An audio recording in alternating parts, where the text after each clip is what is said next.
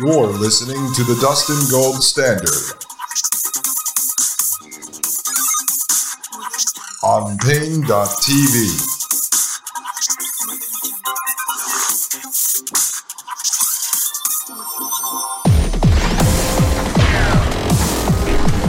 Ladies and gentlemen, welcome back to the Dustin Gold Standard. My name is Dustin Gold, and you are listening to Paine.tv slash gold. All right, folks, let me pull this up here. I'm going to go back to the Atlantic article by Alston Chase just to refresh your memory here. Let's just get this out of the way and talk about the third major uh, stamp on the world that uh, Dr. Henry Murray, the esteemed professor, Harvard professor, has left on this world. It says, uh, perhaps no figure at Harvard at this time better embodied the ongoing war between science and humanism than Henry A. Murray, a professor in Harvard's Department of Social Relations. A wealthy and blue blooded New Yorker, Murray was both a scientist and a humanist and he was one of Lewis Mumford's best friends. He feared for the future of civilization in an age of nuclear weapons and advocated implementing the agenda of the World Federalist Association, which called for a single world government. All right? World Federalist Association, folks. So we're going to just hop over to uh, Wikipedia. Now, sadly, it's hard to find a lot of information on this stuff but uh, we did our best. We did our best. So the World Federalist Movement advocates strong democratic institutions adhering to the principles of uh, subsidiarity, solidarity, and democracy. The movement formed in the 1930s and 1940s by citizens groups concerned that the structure of the new United Nations was too similar to the League of Nations, which had failed to prevent World War II. Rockefeller's behind all this, folks. And we'll go into it a little deeper. Now, let me just pop back over here real quick, right? So on the Atlantic article, it says the atomic bomb, Murray wrote in a letter to Mumford, quote, is the logical and predictable result of the course we have been madly pursuing for a hundred years, end quote. The choice now facing humanity, he added, was, quote, one world or no world, end quote. Yet, unlike Mumford, Murray maintained a deep faith in science. He saw it as offering a solution by helping to transform the human personality quote, the kind of behavior that is required by the present threat, end quote, Murray wrote Mumford, quote, involves transformations of personality, such as never occurred quickly in human history. One transformation being that of national man into world man, end quote. Now, maybe ask yourself what all that atomic bomb stuff was all about. You'd have to go back to this time frame. You'd have to look at the articles and the propaganda being written back then. Was it all to scare people? Look, we created it. We created it and then we used it, right? Supposedly. I mean, that's the official narrative. And then we're going to use it as propaganda to drive people into this idea of a global government, which, as you'll see, was all being created, uh, even through the OSS, post war activities, post war rebuilding. You'll see it was all being created as World War II was being fought, this idea of a one world government. It says in the aftermath of World Wars I and II, activists formed organizations with the intention of creating a new international system that could prevent another global war, right? Could prevent another global war. So we have to have globalism to stop globalism. It goes on to say the first World Federalist Organization was founded in 1937 by two famous feminist pacifists and female suffragists, Rosika Schwimmer and Lola Maverick Lloyd. In 1938, the Federal Union was organized in the United Kingdom. In the United States, Federal Union, now Association to Unite the Democracies, was established in 1939, calling for a federation of the Atlantic democracies. Uh, it goes on to talk about uh, some other movements that occurred there. It says in 1945, the Committee to Frame a World Constitution convened at the University of Chicago and drafted a constitution for the world. In 1947, five small World Federalist organizations came together in Asheville, North Carolina, and agreed to merge as the United World Federalists. These five groups had in the previous year met with representatives of 15 others in Bern and Hertenstein to discuss creating a worldwide Federalist organization. It was one year later, in August 1947, that's when the CIA was founded, in Montreux, that more than 51 organizations from 24 countries came together at the conference of the World Movement for World Federal Government. The conference concluded with the Montreux Declaration. By its second Congress in 1948 in Luxembourg, the movement consisted of 150,000 members of 19 nationalities and 50 member and affiliated organizations. The 350 participants in the Congress laid the groundwork for an association of uh, parliamentarians for world government, which came into being in 1951. Federalists had hoped that the anticipated United Nations Review Conference under Article 109 of the UN Charter in 1955 would move the UN further in the direction of a world federal system. Around 1965, the movement had established offices near the United Nations, with American Federalist Marion McVitty as the movement's UN observer and advocate. All right, this is not the stuff that you learn about at school, folks. Goes on to say some Federalists in this period focused on amendments to the United Nations Charter as a way forward. Most involve reforms to institutions, such as more representative Security Council, a world court with compulsory jurisdiction, and judicial review authority and a democratically elected General Assembly or a world uh, parliament. Federalists proposed a number of new institutions, such as a commission on sustainable development, an international development authority, a standing peacekeeping corps, and an international criminal court.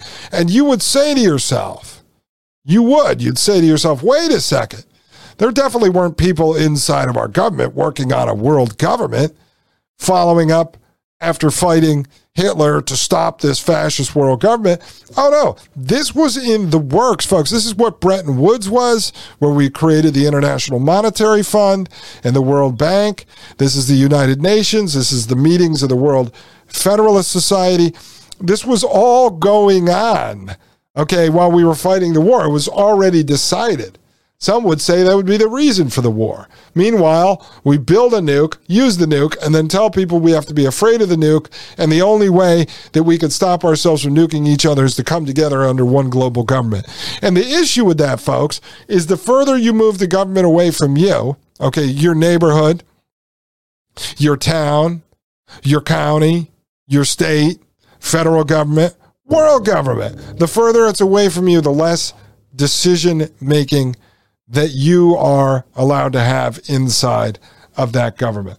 Now, let me show you this, folks. All right, so this right here uh, comes out of the University of Chicago. It's uh, lib.uchicago.edu. This is a guide to the committee to frame a world constitution. And this is records from 1945 to 1951. And um, it says abstract. The Committee to Frame a World Constitution was first convened in the fall of 1945 as part of the post World War II World Federalist Movement. The records contain correspondence and miscellaneous material reflecting the close relations between the committee and other organizations advocating some form of world government. The papers are comprised of the files of the committee secretariat, which was also the editorial staff for the journal Common Cause.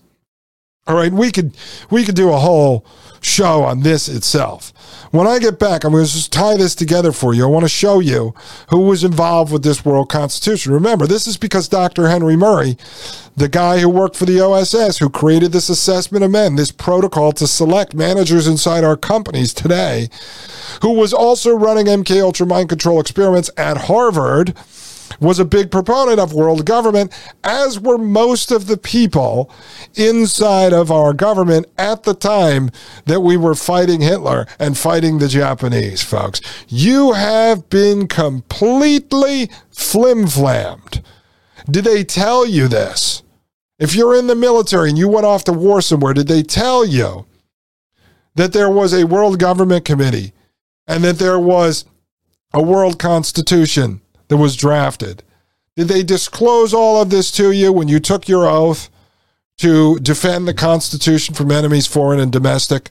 If you were truly defending the Constitution from enemies domestic, you would have been fighting the very people that were running our country because they were developing a world government while you were off fighting while you were off fighting in Germany, fighting in Japan, fighting in all these places, fighting in France, you were being duped. I hate to tell you, I don't want to be the bearer of bad news, but somebody has to disclose this hidden history to you. I mean, if you want to talk about homeschool, this is the stuff we need to be teaching our children about the world they actually live in, not some fictitious illusion that we believe it is. Oh, it would be a constitutional republic if it weren't for the Democrats, if they weren't cheating in elections, if the communists and the socialists didn't take over. Folks, this was a worldwide plan carried out by both Democrats and Republicans throughout our entire history to lead us up to this world government under a central bank currency system.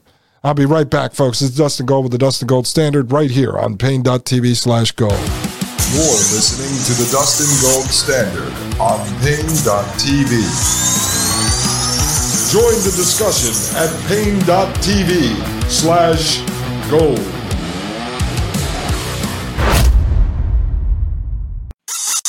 You're listening to the Dustin Gold Standard on Paine.tv. Ladies and gentlemen, welcome back to the Dustin Gold Standard right here on Paine.tv slash gold. My name is Dustin Gold. Sharing the real history of our country. All right, folks, this is another group. I want to just show you this that grew out of this World Federalist Society, the World Constitution. It's called Congress for Cultural Freedom. The Congress for Cultural Freedom, the CCF, was an anti communist advocacy group founded in 1950. All right, so we come out of World War II, we go directly into the Cold War, we start running Operation Paperclip, bringing Nazis back here to run our government uh, agencies and programs. We set up MK Ultra, uh, all under the guise that we had to beat the Soviets to it. So we have to start mind bending people.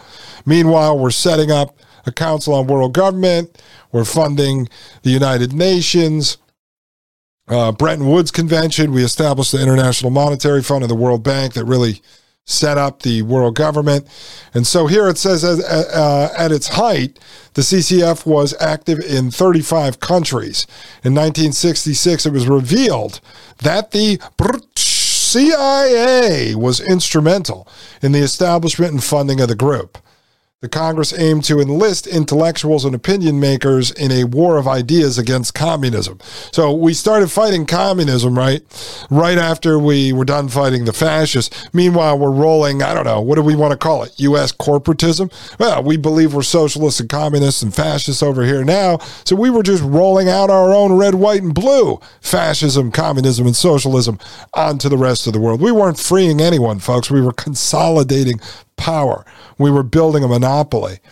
It says historian Frances Stonor Saunders writes in 1999, quote, whether they liked it or not, whether they knew it or not, there were few writers, poets, artists, historians, scientists, or critics in post war Europe whose names were not in some way linked to this covert enterprise, end quote.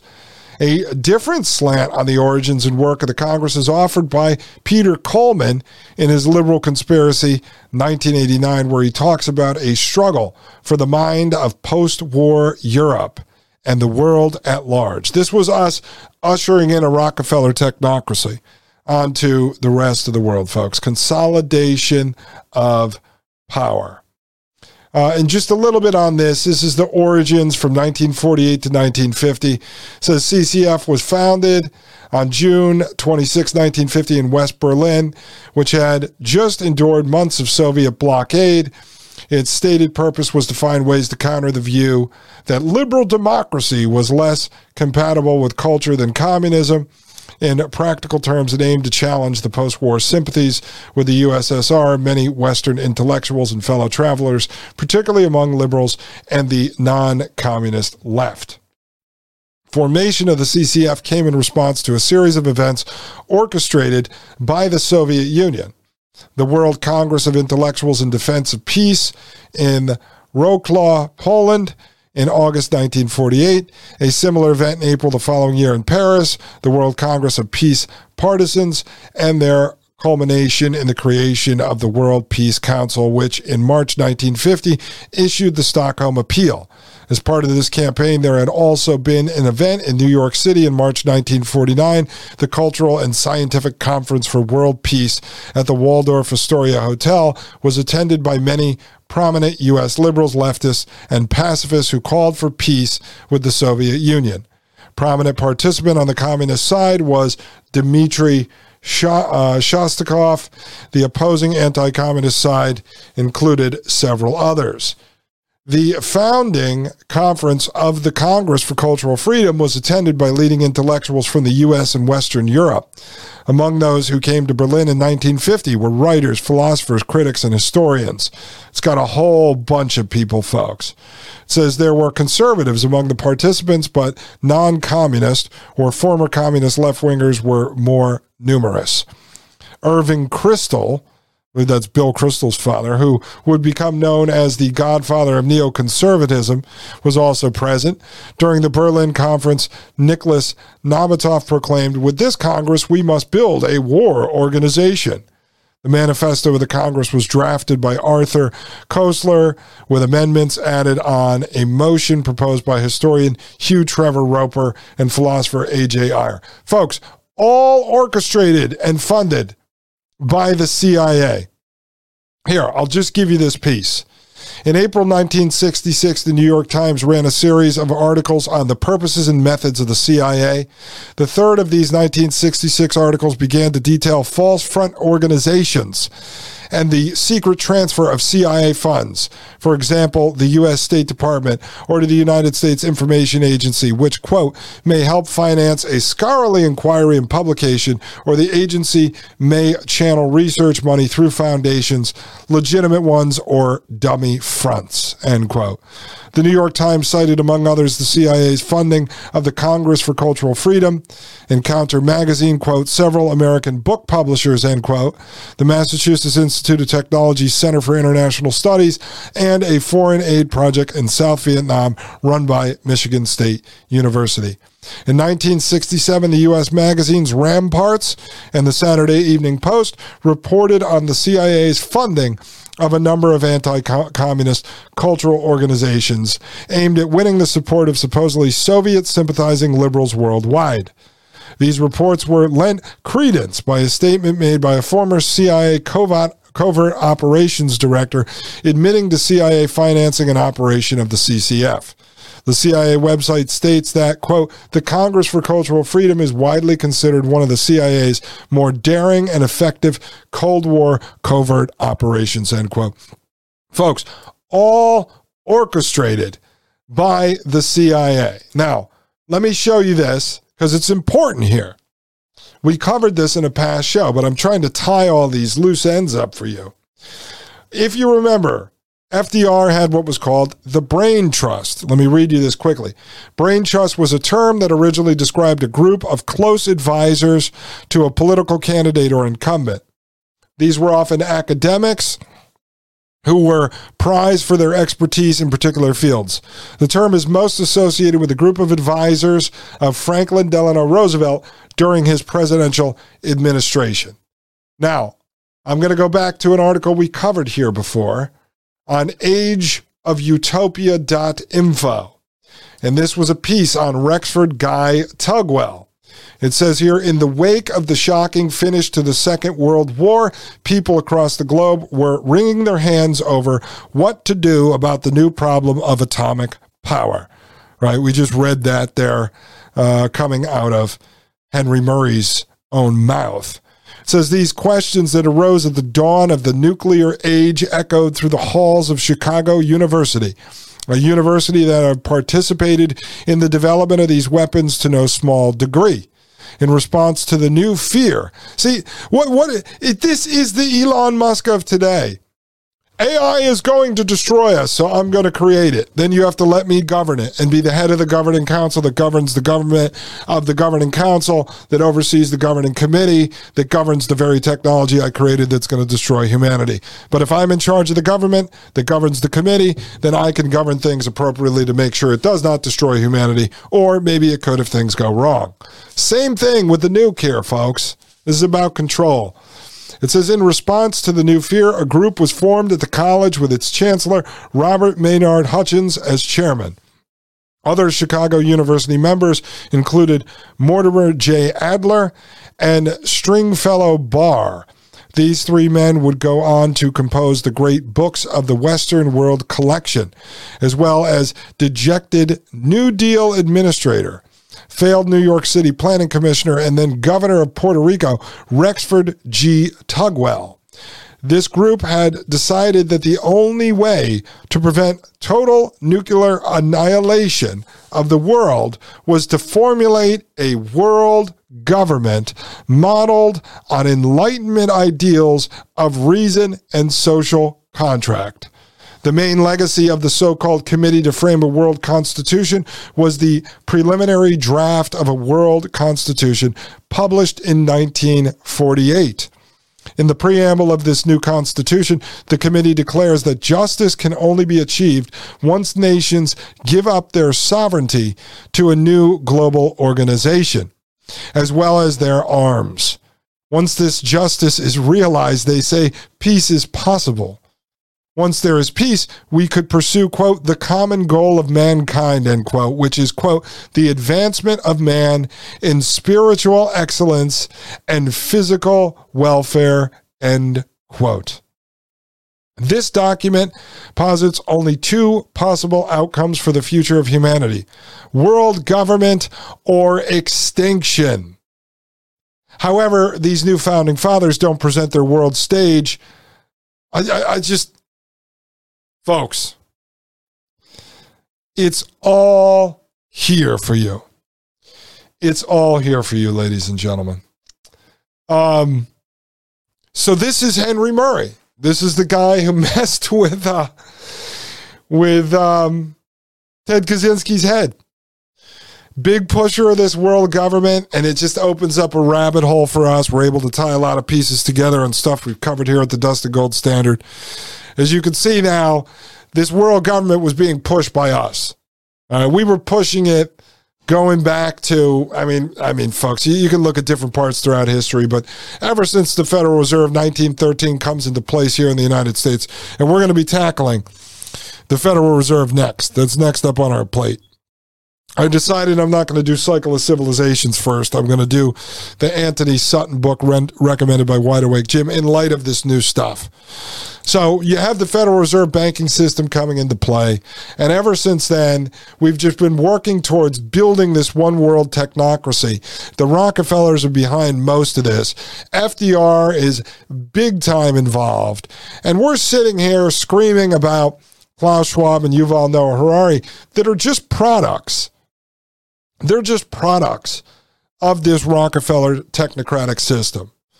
They are just storytellers. They're getting up there, they're telling you the story of what's already here. They're just prepping you for it.